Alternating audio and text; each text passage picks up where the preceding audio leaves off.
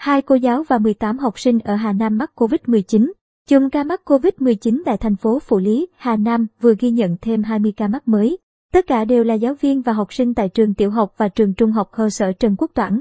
Chiều ngày 22 tháng 9, tin từ Trung tâm Kiểm soát Bệnh tật CDC tỉnh Hà Nam cho biết trong 24 giờ qua, trên địa bàn tiếp tục ghi nhận thêm 20 ca mắc COVID-19 thông qua việc xét nghiệm sàng lọc SARS-CoV-2 bằng phương pháp real-time PCR. Đáng chú ý, tất cả 20 ca mắc COVID-19 mới được ghi nhận đều là giáo viên và học sinh.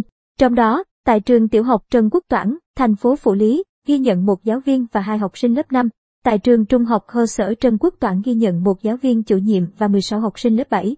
Theo CDC tỉnh Hà Nam, tất cả các học sinh là bạn học cùng lớp, hàng ngày đi học theo lịch, có yếu tố dịch tễ cơ bản giống nhau.